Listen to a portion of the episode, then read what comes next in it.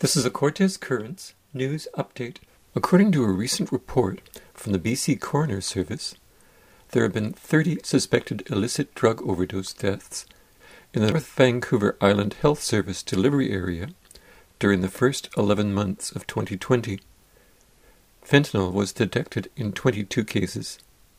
That's in a population of more than 122,000, which probably explains why there have been no opioid related deaths reported on Cortes Island so far this year. The number of drug overdoses has been far higher. Campbell River's fire chief said there were times his men saved the same drug user more than once in the same day.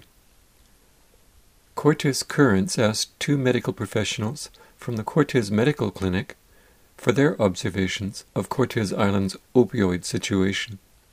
Iain Law is one of the six doctors who take turns serving in the Cortes Medical Clinic. He has an established practice in Victoria, which is where he connected to our Zoom chat. He spoke about the clinic. I don't know how much you know about the health center there, but it's a full service primary care facility.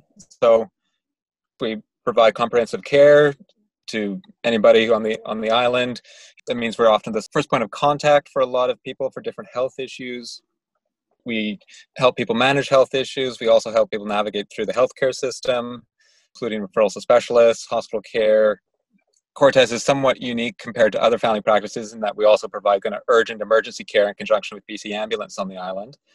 And as part of all that, we also provide a lot of care in terms of mental health, and part of that is going to also be issues related to substances and to addiction. Opioids spe- specifically are a small part of what we do on a day to day basis. Would you say that you deal with it every day? No. Bernice McGowan is a registered nurse who works in the clinic as a casual nurse and also oversees home support services on Cortes Island. She spoke about her work at the clinic first it's a clinic, anything can come through the door. Certainly, substance use of any kind, be it alcohol or drugs, has an impact on some percentage of those visits, be it underlying substance abuse that is making the condition that they're coming in for worse, such as like alcohol and heart disease or something like that. We're not seeing overdoses coming into the clinic on a rampant basis or anything like that. You can't necessarily say, you know, it's the opioid crisis, but, you know, substance use certainly impacts some of the things that come through the clinic. I don't see most of the people that come into the clinic, and they're not necessarily coming in physically, but they're speaking on the phone. So I don't know what's happening in those phone calls, and I'm not looking at their medical records. I personally don't have access to a lot of that information. You'd have to talk to the doctor more. She would have more information about that. But I, I just do know from discussions that we have, some people that I know, that certainly there's an impact on substance use in some of those clinic visits.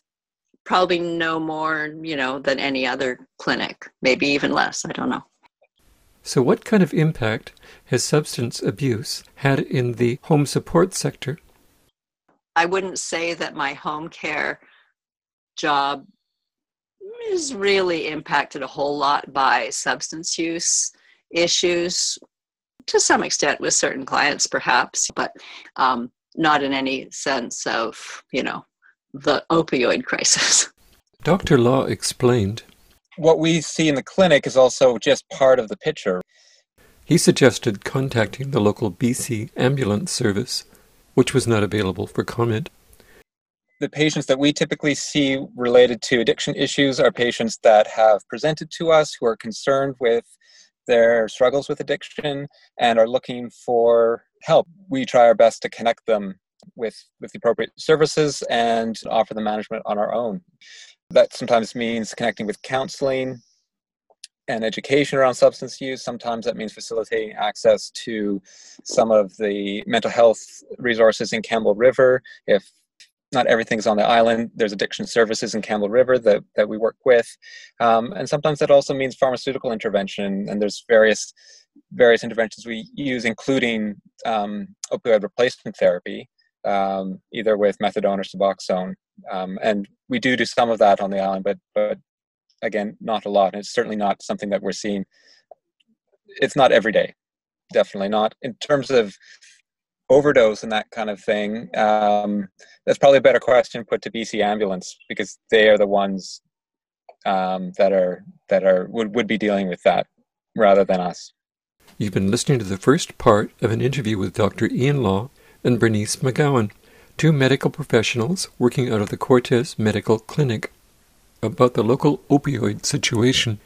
In part two, they will discuss the way it is portrayed in the media